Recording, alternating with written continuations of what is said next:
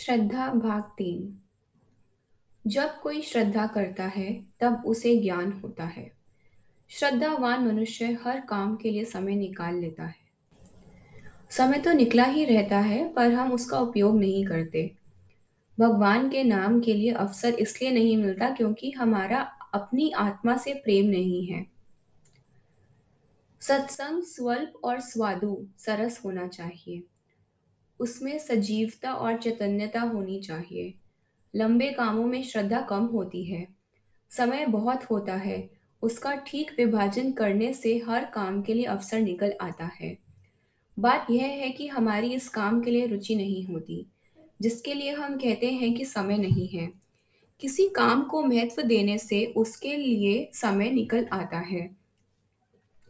अवसर बहुत है। उसका सदुपयोग होना चाहिए। सदुपयोग श्रद्धा से होता है। एक माई सारा दिन घर के काम धंधों में लगी रहती थी। उसने एक महात्मा से पूछा कि उसका आत्म कल्याण कैसे होगा?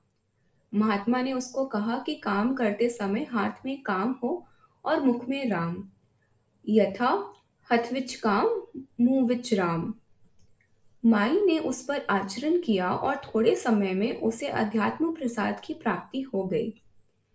वास्तव में बात भी यही है। भगवान को पाने का रास्ता तो बड़ा सरल है, बाकी तो पंडितों की बातें हैं। मनुष्य की भावना ऊँची होनी चाहिए। भावना में देव विराजमान होता है। सीधा सरल मार्ग हरि भक्ति का श्रद्धा है। इससे जो कोई भी आराधना करे, उसको लाभ होना चाहिए। यदि लाभ नहीं होता तो उसको अपने आप को टटोलना चाहिए। उसे स्वयं पता लग जाएगा कि त्रुटि कहाँ है। एक जख्मी बंदर के घावों पर मरहम पट्टी की गई, पर वह उसे छील छोड़ता। इसी प्रकार जो साधन की पट्टी को अपनी चंचलता के कुतर्क से कुरेदते हैं, उनके संशयों के घाव नासूर बन जाते हैं और वह अच्छे नहीं होते। आध्यात्मवाद श्रद्धा का काम है। साधन पर विश्वास करके श्रद्धा पूर्वक उसका अभ्यास करना चाहिए। सत्य को प्रकट करने के लिए ज्ञान की आवश्यकता है। ज्ञान प्राप्त होता है, श्रद्धा से और श्रद्धा उत्पन्न होती है मनन करने से। मनन न करने से ज्ञान स्थिर नहीं होता। पढ़े सुने हुए पर बार बार चिंतन करके उस पर धारणा जमाने की चेष्टा करनी चाहिए। शास्त्रों को पढ़े हुए भी मूर्ख रह जाते हैं। जो क्रियावान है, वही विद्वान है। इसलिए पढ़कर सुनकर मनन करना चाहिए। पढ़ना कम चाहिए, मनन अधिक करना चाहिए। मनन करने पर जब दृढ़ता आ जाती है, उसको निदित्यासन कहते हैं। भक्त हर एक पदार्थ में प्रभु को देखता है, क्योंकि सृष्टि प्रभु की है। रचना में रचयिता रहता है, चित्र में चित्रकार निवास करता है, इसलिए सृष्टि में उसको बसाओ। प्रभु की वस्तुओं में अपने आप को बसाना ज्ञान की आँखों पर पट्टी बांधना है। यह सब उपयोग की वस्तुएँ हैं। ममता करने की नहीं, गठरी बांधने की नहीं। मिदम इस उपनिषद वचन में उपनिषदों का सार समाया हुआ है।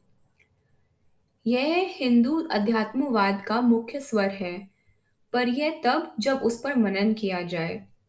योग चित्त वृत्तियों का निरोध है। योग का फल अपने स्वरूप में स्थिति है। महर्षि पतंजलि ने इसके फल व विषय का वर्णन किया है। ध्यान में एकाग्रता और शांति प्राप्त होती है। एक माई ने किसी महात्मा को कहा कि मुझे ध्यान में कुछ एकाग्रता तो हो जाती है और कुछ शांति भी अनुभव होती है, पर मुझे मिला कुछ नहीं। महात्मा ने कहा कि भोलिए जब एकाग्रता और शांति हो जाती है, तब और तुझे क्या मिले? नाद लोक लोकांतरों की गति से होता है। कभी कभी कोई उसको सुन लेता है। स्वर्गीय नाद भी कभी कभी आ जाता है। हमारा ध्येय तो आत्मा की अपनी स्वरूप में, हमारा ध्येय तो आत्मा की अपने स्वरूप में स्थिति होना चाहिए। और सब कुछ हुआ, किंतु यह ना हुआ तो कुछ भी ना होने के बराबर है।